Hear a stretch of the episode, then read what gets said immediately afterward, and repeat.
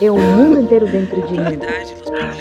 problemas a todas as mulheres imigrantes. É, não, não mesmo.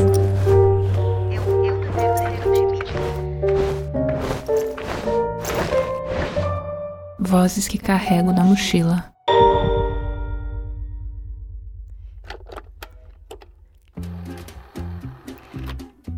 Por meses, eu viajei pela América Latina com uma mochila e um microfone. Em cada lugar que passava, encontrava um grupo de mulheres que se juntaram em torno de uma ideia. Entrei em universos que nunca imaginei. Cada mulher era uma realidade diferente. Os países mudavam, mas toda a conversa parecia um espelho do que é ser uma mulher no Brasil. E viajando, eu encontrei um novo jeito de olhar para casa. Eu sou Nalu Beco e esse é Vozes que Carrego na Mochila. De todas as fronteiras que eu atravessaria ao longo da viagem, a do Chile foi a mais angustiante. De Mendonça, na Argentina, até Santiago, seriam sete horas de ônibus. Viajar durante a noite é uma experiência solitária. Não tem conversa pelos corredores, não tem aquele monte de sotaque para ficar imaginando de que país seria cada castelhano. Não importa a história que tenha levado cada pessoa até aquele ônibus. O silêncio nos unia naquela estrada sem luz da Cordilheira dos Andes. Só uns cochichos assustados surgiam a cada curva brusca do motorista.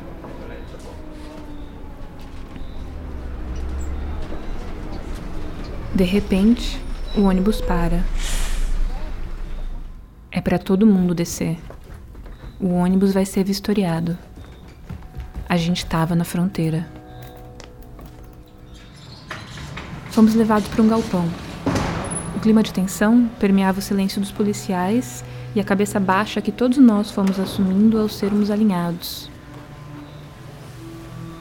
Alguns olhares buscavam solidariedade. Mas a linha tênue que nos unia como viajantes foi rapidamente cortada. Para alguns de nós, uma passada de olhos nos documentos e uma pergunta de sim ou não. Para outros, um longo interrogatório. Uns seriam considerados turistas, outros, imigrantes ilegais. Algumas pessoas com traços indígenas foram separadas do nosso grupo. Antes de partir, um policial entrou no ônibus e pegou suas coisas. Elas não continuaram viagem. Eu só fui entender toda a tensão daquela fronteira dias depois, quando conversei com Jennifer.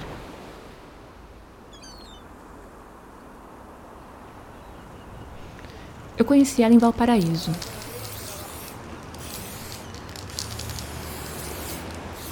Mais longe dos grafites coloridos e dos horizontes de mar. Nos encontramos no escritório de um amigo seu, uma sala de pé direito alto, com paredes forradas de livros, dessas que tem até escada para alcançar as últimas prateleiras. Depois de uns minutos conversando, parecia que eu também já era próxima dela. Talvez pelo seu jeito sem restrições de contar os apertos da sua história, por se perguntar sobre tudo que está escondido atrás de cada experiência, ou pela coragem de reconstruir seus próprios sonhos. Mas a Jennifer não é chilena, ela é da Venezuela. E se passar pela fronteira parece algo tenso, para uma imigrante, esse é só o começo. De um momento para o outro, tudo se transforma. Seu trabalho, as pessoas que estão à sua volta, sua vida.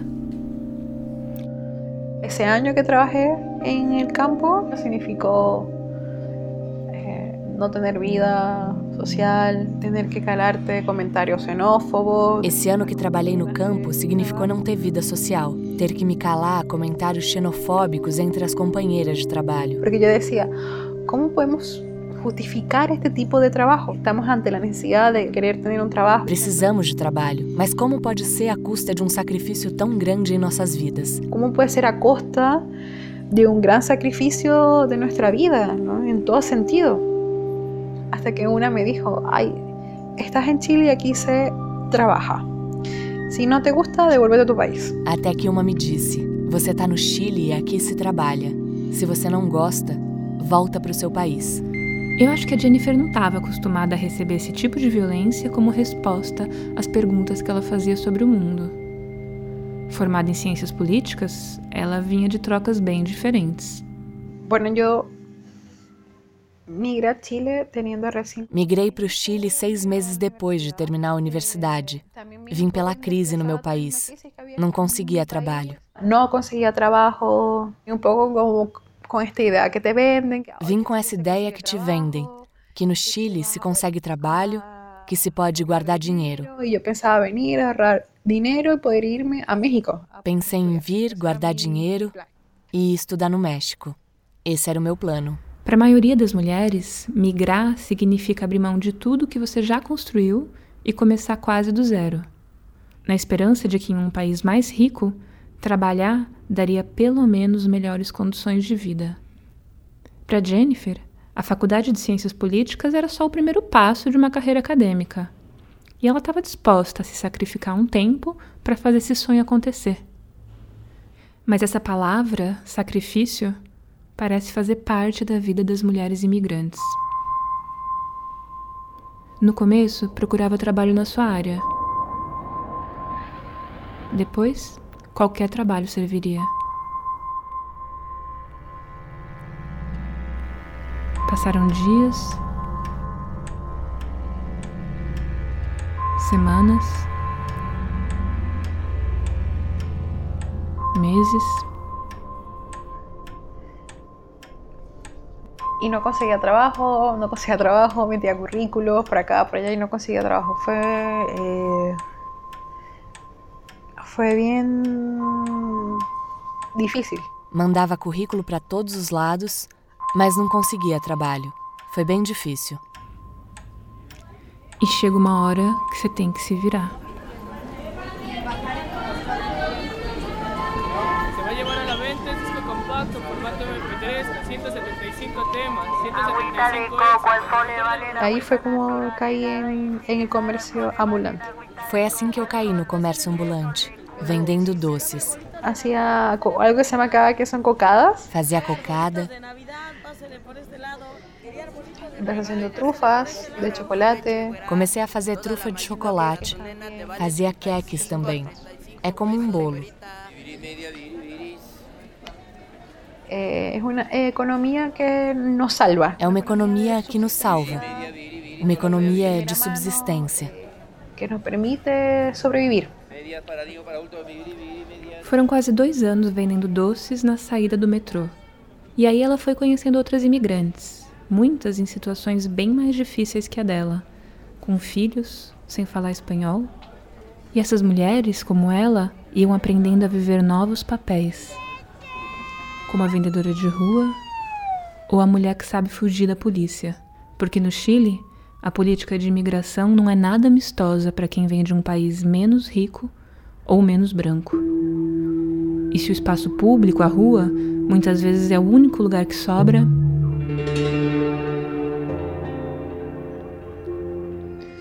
Es un espacio en que nosotros nos estamos disputando constantemente. É um espaço que a gente disputa constantemente com o Estado, com as instituições, com uma sociedade que criminaliza ou vê mal o trabalho na rua. Muchas estamos en situación de irregularidad, por ejemplo. Muitas de nós estamos em situação de irregularidade e corremos o risco de ser presas e deportadas. Eh, para nosotras, Para nós que migramos de contextos violentos, volver a nuestros países significa una violencia voltar ao nosso país é uma violência que coloca em risco nossas vidas. mesmo tão distante da carreira acadêmica, ter estudado ciências políticas colocava Jennifer em uma situação de privilégio.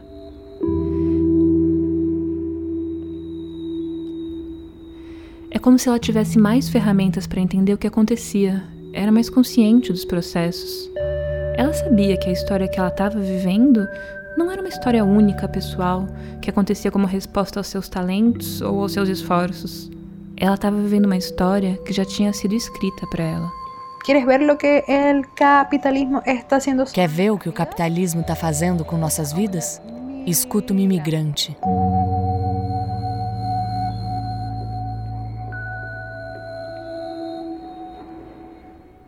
Jennifer finalmente conseguiu um trabalho.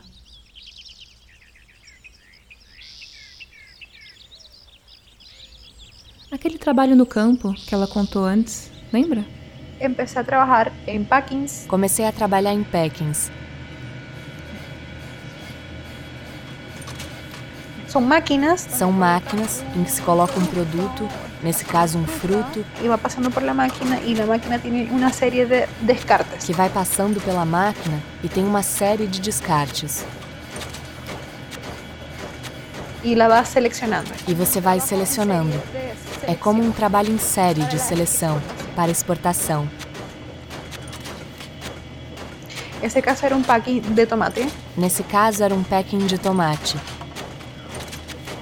Ahí yo comprendí todo lo que no había entendido en la universidad. Lo comprendí trabajando ahí. Tudo que eu não tinha entendido na universidade, eu entendi trabalhando ali.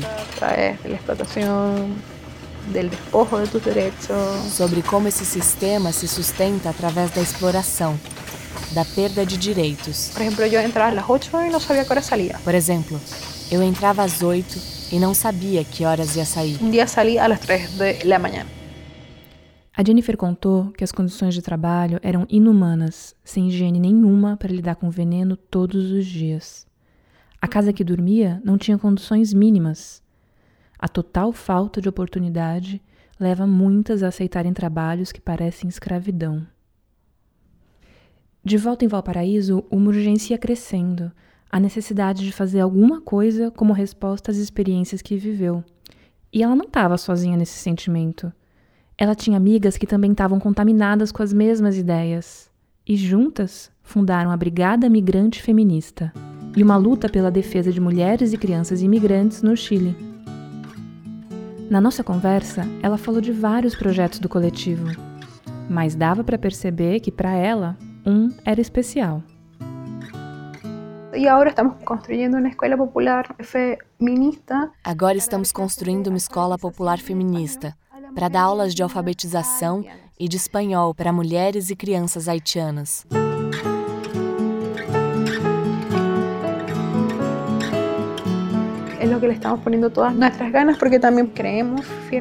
É onde estamos colocando todas as nossas forças, porque acreditamos fielmente na transformação social através da pedagogia.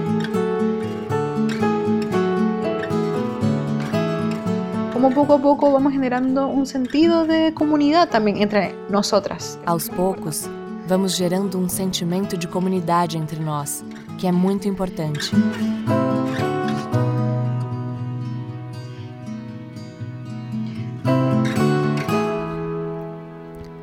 Quando voltei para São Paulo, fui na Marcha dos Imigrantes e Refugiados, na Avenida Paulista. Bonsoir, bonjour! Cadê você, esse povo que fala francês? Haiti! Conversei um monte e fui descobrindo que, mesmo Brasil e Chile tendo jeitos tão diferentes de lidar com imigrantes, a vida dessas mulheres não era mais leve por aqui. A gente tô cansada de ter e ver nossas histórias contadas pelo povo que nem conhece a gente. Tá no momento pra gente contar nossas próprias histórias. Obrigada.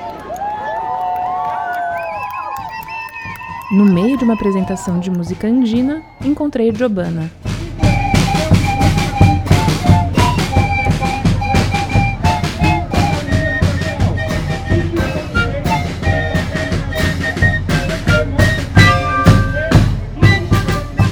Ela tocava uma flauta de pan ao lado de amigas da equipe Base Worms Convergência das Culturas, grupo que fundou e em que é ativista pela não violência ativa e a não discriminação.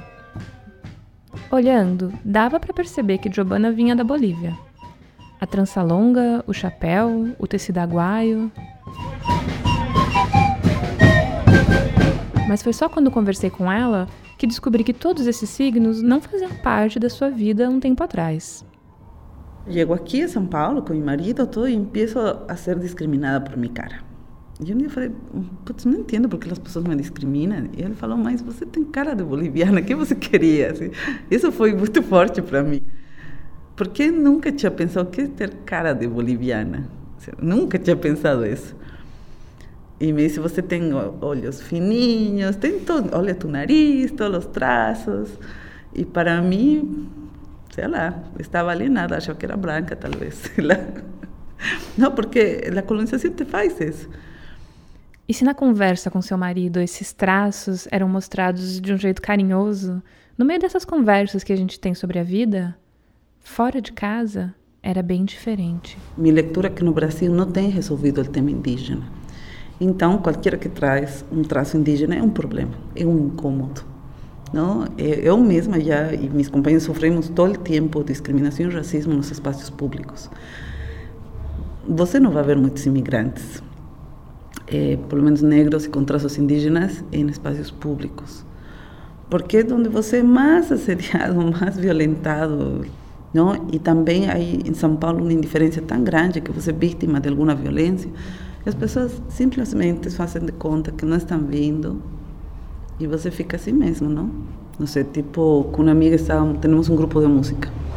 Tínhamos um bombo e entramos no metrô e falamos, bom, o elevador está vazio, vamos usar entrou um homem, 40 e algo anos, e ele começou a xingar-nos, que imigrantes não podiam subir elevador, que viníamos a roubar coisas, mas não somente xingando, sino avançando com o corpo. Isso uma forma muito violenta, porque ele era super grande, nós outras pequenas, me começou a perseguir gritando que era um imigrante de merda, que deveria voltar meu pai, pero gritando. Estavam segurando o metrô, pessoal, ninguém fez nada, não? E isso se repite com todo mundo, sabes? Nunca me van a recibir a mí igual a que, mi, a mi amiga, que es blanca y que es inmigrante. Porque eu tenho esta cara.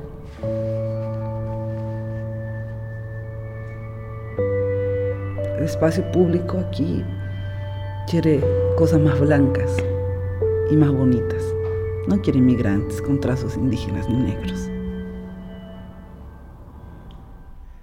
Naquele dia na marcha, quando vi Giovanna, Aqueles signos que ela usava me lembraram das cholas que conheci na Bolívia.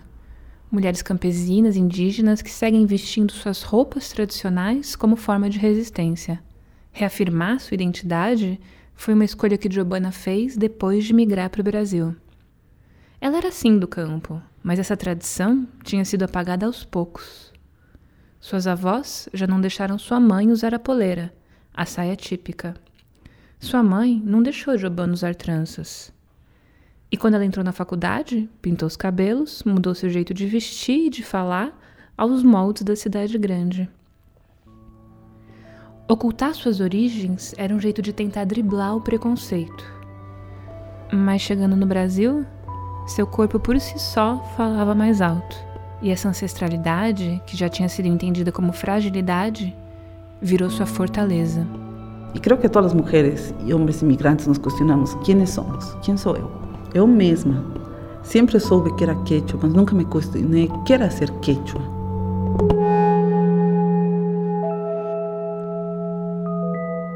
Como se migrar fosse mudar de lugar não só fora, mas por dentro também. E Giovanna viveu outra transformação que mudou seu olhar e seu jeito de lutar. E depois de ser mãe, comecei a perceber que eu não tinha me ligado que não haviam crianças. Porque na Bolívia, eh, minha mãe sempre foi nas reuniões e sempre nos levou, e as mulheres sempre estavam com filhos. As crianças estavam brincando, mas ouvindo. Acho que bastante informação política de todo o que eu vi nas reuniões que meus pais me levaram. Não, porque sempre participei, nunca me excluíram, nem a mim nem a meus irmãos. Minha mãe sempre nos levou. E, e não se podia deixarmos com minha avó, digamos, porque não é somente um tema não tinha com quem deixar, sino que, senão você como aprende, como você incorpora essas crianças na sociedade, essa coisa comunitária verdadeira desse espaço de cuidar, acolhedor. E quando eu vim aqui, para mim foi muito forte ver que isso não existe. As crianças se incomodam. Então, na reunião não pode vir uma criança porque está brincando, está pulando, está, está fazendo barulho. O pessoal adulto não tem capacidade de se concentrar. Uma criança insignificante estraga tudo na reunião. Para mim, é, é o último. Eu comecei a levar minha filha. Não? E meus filhos são, já estão super treinados. Eles subem, me falam no ouvido, eles ficam brincando. Quando você é mãe, parece que você não pode ter mais atividade política, mas essa luta política é por meus filhos também, porque é para transformar esse mundo para eles. Então foi um pouco embate, mas depois eu vi que encorajou outras mulheres. Eu posso, posso estar amamantando, posso estar com meu filho, posso ser um lugar de fala. Quando você tira as crianças de um lugar, você acaba tirando quem cuida dessas crianças desse espaço também. E nos moldes que a gente vive hoje, as atividades de cuidado são entendidas como responsabilidades femininas. Criar um ser humano, fazer a comida que todos comem, limpar tudo que uma família suja, um trabalho sem fim que muitos nem enxergam. O longo tempo dedicado a essas atividades muitas vezes impede que outras construções de vida se estruturem, o que faz muitas mulheres viverem essas experiências sozinhas. E quando você é uma imigrante, você está longe de quase todas as pessoas que se preocupam com você, que te amam, que te ajudam quando você precisa. Sua mãe, irmãos, família, amigos, conhecidos, tá todo mundo longe. Você pede uma rede de apoio construída ao longo de uma vida. Por isso que muito do trabalho da Giovanna aqui no Brasil e da Jennifer lá no Chile se preocupa em criar redes de apoio para mulheres imigrantes porque sem rede de apoio, as pessoas estão totalmente vulneráveis. E tem coisas que você não consegue resolver se estiver totalmente sozinha. Quando eu estava em Valparaíso, a Jennifer me contou de uma noite que tinha mudado sua trajetória. Uma mulher apareceu na rua, no meio da chuva, em desespero. Era uma imigrante que fugiu de sua própria casa depois de ter apanhado mais uma vez do marido. Jennifer passou a noite ao lado dela, amparando sua dor. Enquanto era interrogada pela polícia, examinada no hospital. Aí foi que me di cuenta la fragilidad pero a la vez de las pocas redes que teníamos, que tenemos nosotras. Aí que me dei conta da fragilidade, das poucas redes que temos. Ela morava há dois anos no Chile e não conhecia ninguém. Era seu esposo, sua hija e já. Seu marido, sua filha e pronto. Muitas vezes estar nessa situação pode custar-nos a vida, não? Estar nessa situação pode custar nossa vida. Hay mais companheiras allá afuera, nas calles. Há mais companheiras nas ruas, vizinhas que vivem em situação de muita violência. Sí, que não têm as ferramentas para hacerle frente. E não tem ferramentas para enfrentar, porque nunca nos ensinaram essas ferramentas. Nunca se nos han dado esse poder. Entre as mulheres imigrantes à sua volta, as haitianas eram as mais vulneráveis. Elas chegam no Chile sem falar espanhol e encaram uma sociedade que fecha as portas para as comunidades negras e hipersexualiza seus corpos.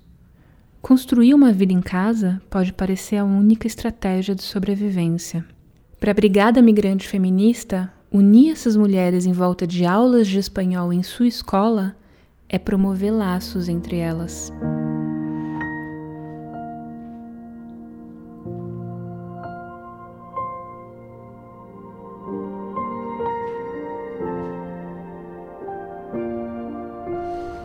As redes de apoio para mim dão a fortaleza à pessoa que está na situação de violência de sair. Se você tem que sair de casa, onde vai? Se não tem que comer, quem vai dar para você? Quem te vai dar trabalho? Onde você vai deixar seus filhos? Se você não tem rede de apoio, você é uma vítima, não tem saída.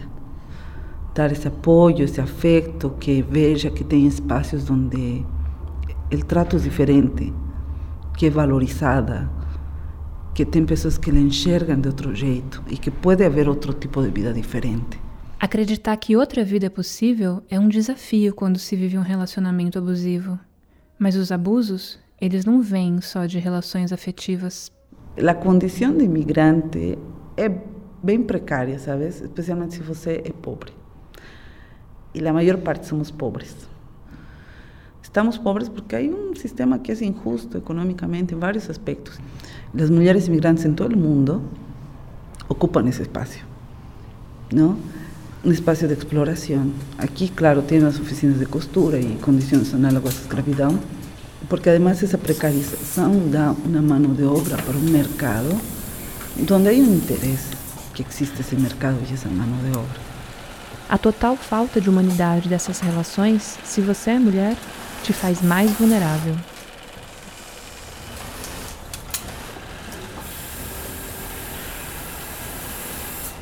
Às vezes a violência sexual não se dentro de uma oficina. O único que pode fazer essa mulher é ir a outra oficina trabalhar e não pode denunciar. E é possível que nessa nova oficina novamente sofra acoso. Por isso eu vejo tantas meninas imigrantes bolivianas muito novas casando-se, porque é uma forma de se proteger dentro das oficinas de costura, estar casada, para não ser assediada sexualmente. Giovanna me falava que ser vítima da violência econômica vai condicionando a outras violências, como a psicológica, a moral, a física. Mas para fazer uma luta real contra a violência, não tem como olhar o mundo de um jeito simplista. Escolher mocinhos e vilões não adianta nada. E dentro desse contexto também de exploração, que os homens migrantes também estão nessa cadeia, eh, a cadeia da violência se descarga com o mais fraco, não? Então, frente temos companheiros e não justifico a violência deles, mas entendo que trabalham em condições muito precárias, ganham muito pouco, não têm acesso ao lazer. O único que fazem é beber. E aí, quando estão bêbados, batem nas mulheres.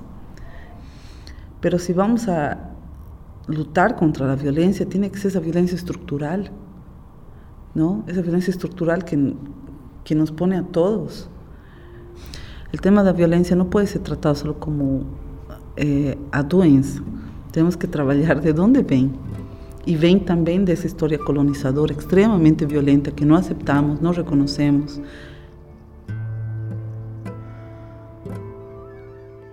Ouvindo as falas da Giovanna, eu ficava pensando sobre como nossa vida é construída pelas histórias que a gente viveu.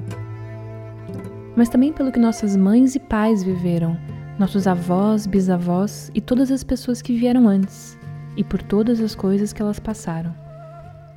Quem nasce em um país que já foi invadido e dominado por outro traz isso de herança. Porque no fundo, não é só o país que foi explorado, foi a sua família. E essas histórias marcam a gente, mesmo que a gente não perceba. A Europa tem uma deuda histórica com a Latinoamérica porque temos que falar sim, de reparação histórica, porque é um tema que eu creio que atraviesa a migração. Eu diria que todo se ha construído. Espanha estava na ruína quando veio a colonizar, Portugal também, Bélgica, todos os países que têm essa condição que todo mundo quer, ha sido sobre roubar-nos e siguen roubando-nos.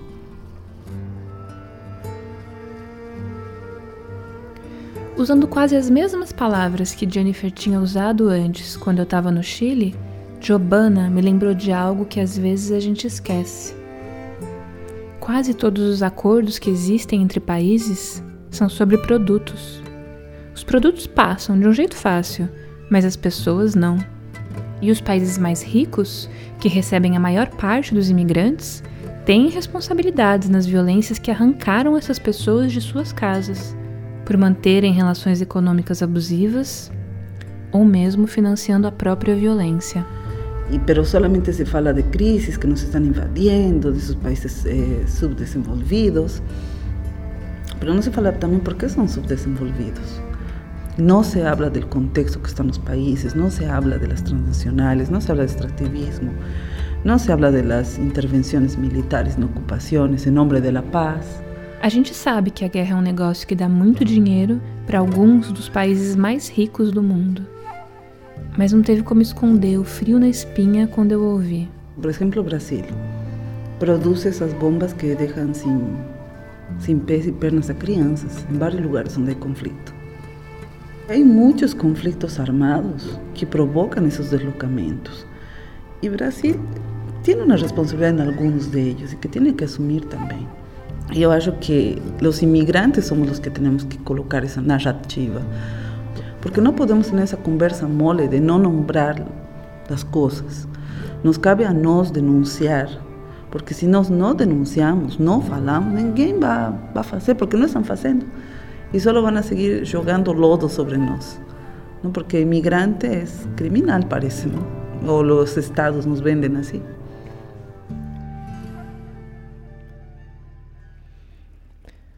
E mesmo com essa visão macro, envolvendo sistemas de abuso sem medidas, em uma luta que parece impossível ser vencida, essas mulheres seguem seguras de seu poder de transformação. Eu lo veo lo de la escuela como uma suerte de reparação histórica. Eu vejo a escola como um tipo de reparação histórica, tanto da minha história pessoal, por minhas raízes afro, mas também uma reparação histórica. Porque Haiti foi o primeiro país. Porque o Haiti foi o primeiro país que se libertou das imposições coloniais. Foi o primeiro país que nos deu exemplo de liberdade e emancipação. Exemplo de liberação e de emancipação. Latinoamérica le ha apagado de la peor maneira. E a América Latina apagou o Haiti da pior maneira. Foi um um cambio de paradigma para mim. Foi uma mudança de paradigma para mim. Ter a oportunidade de construir um espaço político próprio foi o mais transformador que vivi. Ainda mais vivendo em condições adversas. Foi o mais potente, o mais bonito de todo esse processo.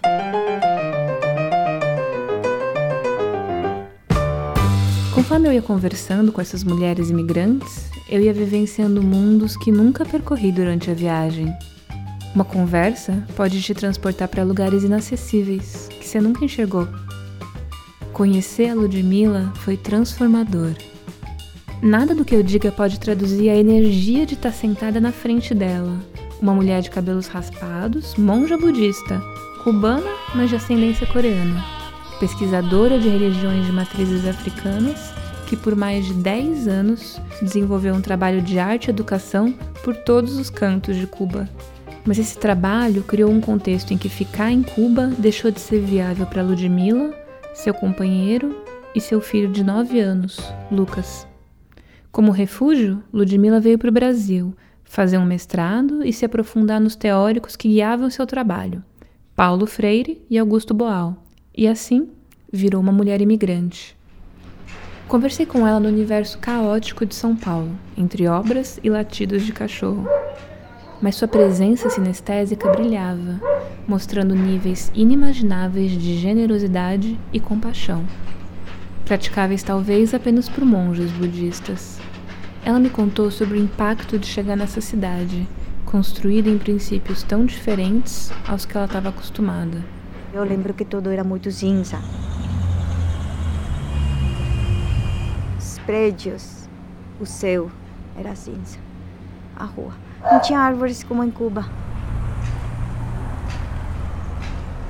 Lembro que tinha muita grade. Lembro de muitas pessoas, muito, muito, muitas pessoas na rua, andando para aqui.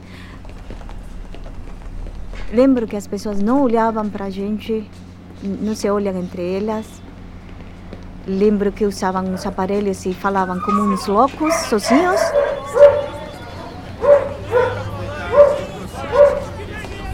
Eu já tem muita pessoa louca aqui. Do, do, cabeça, quer dizer, louca, quer dizer, não sei qual é, que é a palavra exata em português aqui. Maluca? Não, pessoa que fala sozinha, doença de cabeça. Quando entrei à farmácia a primeira vez, é, tinha muitas cores. E não só vendia remédio, vendia shampoo, vendia coisas assim. Eu falava, meu Deus, o que, que é isso? Eu não encontro o que, que eu estou precisando aqui. O remédio é simples. Uma vez perguntaste, é genérico não sei o quê? O que, que é isso? O que, que é genérico e o que, que é não sei o quê? Então, em meio de que, de que na farmácia do meu país não tem cores, é, não tem nada para chamar atenção. O princípio ativo é o nome do remédio. Era muito mais fácil e melhor, eu acho. Também tem muitas coisas chocantes no plano bom, hein? Descobri que tinha umas férias uma vez por semana. E eu e as pessoas gritavam assim. Laranja pera barato, três é laranja, três é mexerica. E tinha muito alimento. Um brasileiro tem muita comida.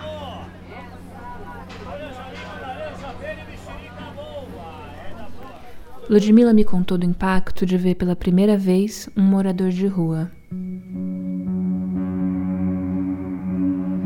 Mas ela não teve tempo para absorver essa realidade tão diferente da sua vida de antes. Ela tinha um filho para criar e um mestrado para desenvolver. E assim, as condições para eu fazer a, a meu mestrado foram bem difíceis, porque no meio que eu tinha que sentar a escrever e sabe que não é um processo fácil de pensar.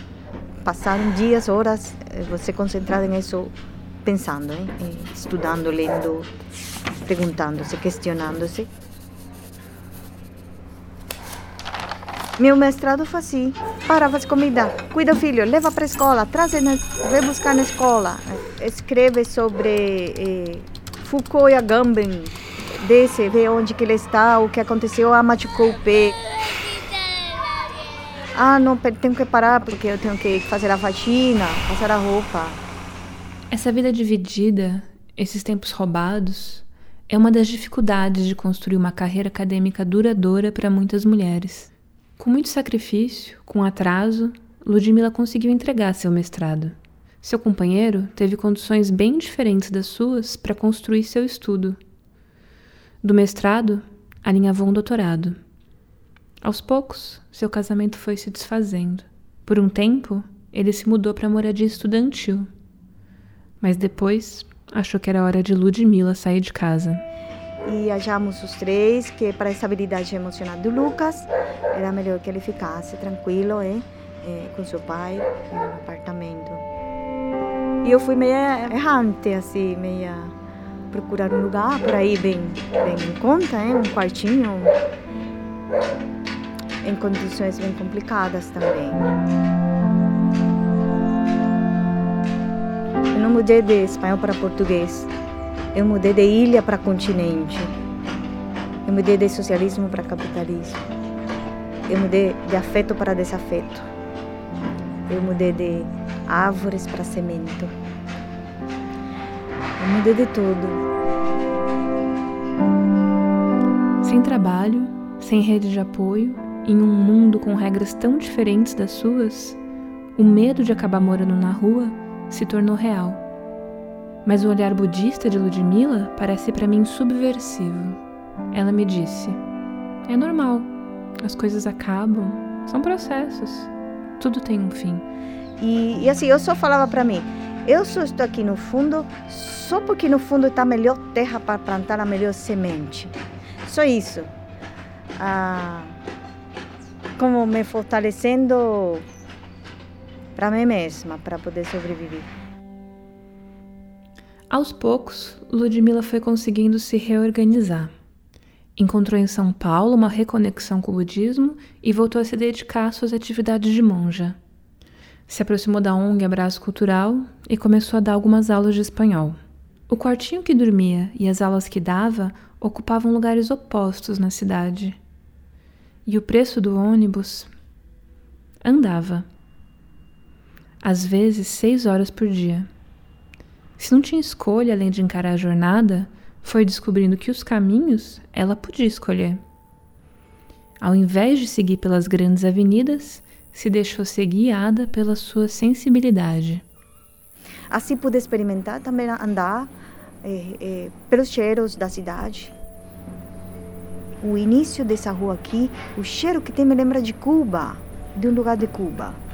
Ah, vou seguir esse cheiro. Eu não sei para onde que eu vou, mas eu vou seguir esse cheiro. Tem um tipo de fumaça que eu não sei de onde que vem, que às vezes me lembrava de Cuba. Tem um tipo de cheiro de flores também, o de cheiro da chuva em determinado tipo de terra. Porque não todo é cimento em São Paulo como eu pensava. E não todo era cinza. De fato, não veio nada cinza já hoje aquela agressividade tão forte que eu vi da cidade quando eu cheguei não existe mais para mim. Tento enxergar sempre a planta que está crescendo no meio da nessa nessa rachadura de, de cimento. Isso foi o maior aprendizado aqui no Brasil. E o enorme sofrimento que viveu quando deixou de morar com o filho foi se transformando em reflexão. Você não deve ser uma boa mãe quando você não está com seus filhos acho que pode ser a fala de muitas mulheres também. É, mas eu estou muito, muito, muito com meus filhos, muito presente, afetivamente. e sempre fortalecendo eles. Eles têm um, um amor muito grande comigo também, por mim. É, é só isso, não moro com eles. Hoje tem outro entendimento também, porque uh, aquele negócio de o que é ser mãe, não? o que é ser mulher, o que é ser mãe. Eu acho que sou uma mãe excelente, mas é, tem outro jeito. Ser mãe não tem que ser sinônimo de arcar com todos os cuidados de uma criança e de uma casa. E hoje ela vê aquela época difícil de um outro jeito. Eu falava com o Lucas, Lucas, arruma seu quarto, hein? Mas Lucas demorava, ou arrumava de um jeito que não era o meu. Então, é, eu fazia, finalmente, eu cansava e eu fazia. E de repente, quando eu fui de casa, já não tinha ninguém para arrumar o quarto. Não tinha ninguém para fazer a faxina. E não tinha ninguém para lavar a roupa, para fazer a faxina dos banheiros não tinha ninguém para lavar a louça, não tinha ninguém para jogar o lixo, para levar o menino à escola sempre. E não tinha ninguém para fazer jamais nada desse. Então, o pai e o filho tinham que se virar.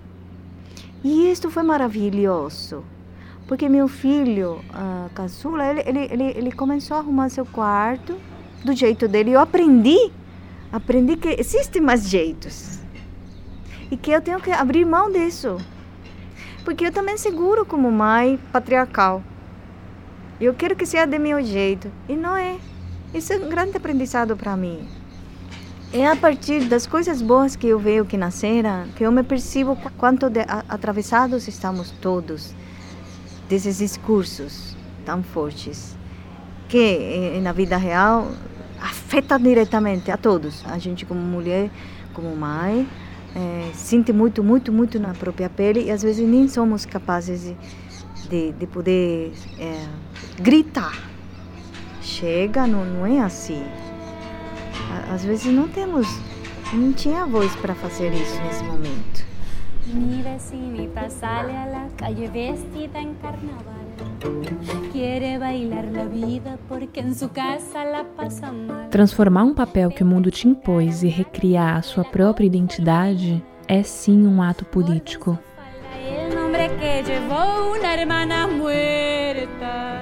A prática minha de budismo, ela faz toda a diferença na minha vida. Quizá você tenha feito alguma vez meditações, hein? Até um momento que o corpo dói. O corpo dói porque o corpo é o nosso limite ele tem um limite que foi colocado ali. Essa prática da meditação, ela é muito evidente corporalmente, assim, que eu tenho limites, mas que eu posso ir além do limite. E eh, no mesmo que eu vou além do limite de meu próprio eu, de meu próprio corpo, eu posso ir além do limite de o que é ser mãe, do que é ser mulher, de que é ser imigrante em outro país. É, é, eu tenho que trabalhar para ir além disso e criar o meu próprio mundo harmonizado com esse mundo.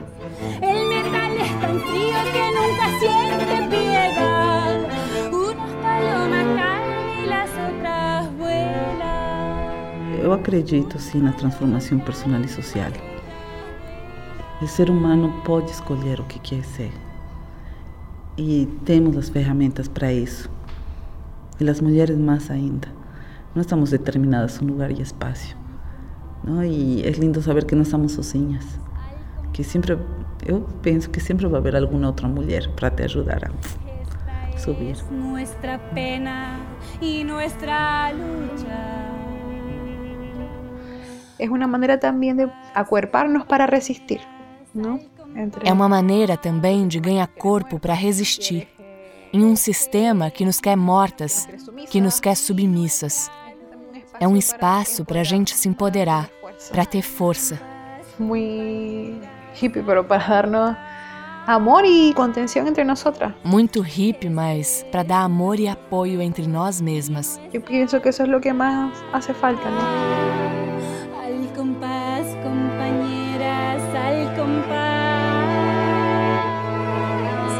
Partir daí, nos meus caminhos, eu fui percebendo como era fácil me fazer companheira de uma desconhecida, a cada esquina parecia surgir uma oportunidade. E esse sentimento de não estar sozinha foi cada vez mais tomando conta de mim. Até que eu cheguei em Potosí, uma das primeiras cidades que parei na Bolívia. Em um prédio antigo, vi uma frase pichada: Mulher, confia no som da tua própria voz. A cada cidade que passava, outras frases de apoio e luta faziam coro nos mais diferentes muros. Em lugares que eu nunca tinha andado, outras mulheres já tinham passado e deixado mensagens que transformaram a minha caminhada em mais confiante. Quando cheguei em La Paz, tive a honra de conhecer essas mulheres que há mais de 30 anos colocam o corpo na rua e usam sua criatividade como um instrumento de luta. No próximo episódio, Mulheres Criando.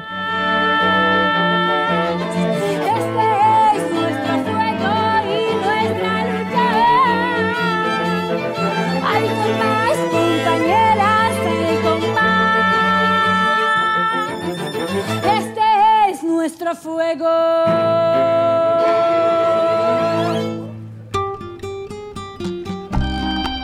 Se você gostou desse podcast, compartilhe. Manda para quem você acha que vai gostar, mas também para alguém que de repente ainda não faz parte dessa discussão. A nossa maior vontade é que essa conversa enlargueça, até caber todo mundo dentro dela.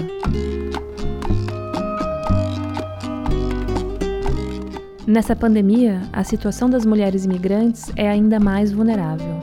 Se for possível para você, participe da campanha de doação da equipe de base Worms Convergência das Culturas.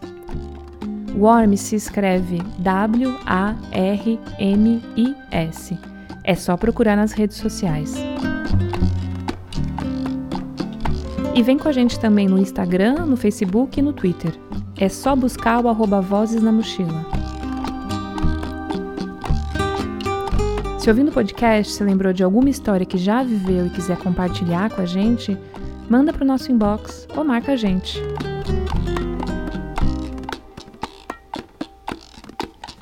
Esse episódio de Vozes que Carrego na Mochila foi escrito e produzido por mim, na Lubeco, junto de pessoas incríveis que doaram seu talento e tempo para dar vida a esse projeto. Montagem de Laura Magalhães, consultoria filosófica de Caroline Marim. Coprodução de Alice Wolfenson e Túlio Del Rey. Apoio técnico e artístico de Gustavo Zisman. Mídias sociais de Marília Gurgel. Design gráfico de Rafael Valentim. Locução de Luciano Espósito. Sem essas pessoas, o projeto seria apenas um monte de áudio perdido em um HD. Meu obrigado é eterno. E meus agradecimentos também para Soledad Requena e Dione Fonseca.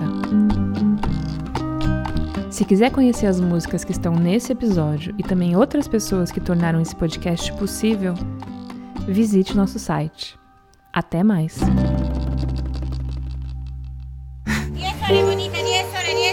É o mundo inteiro dentro de mim.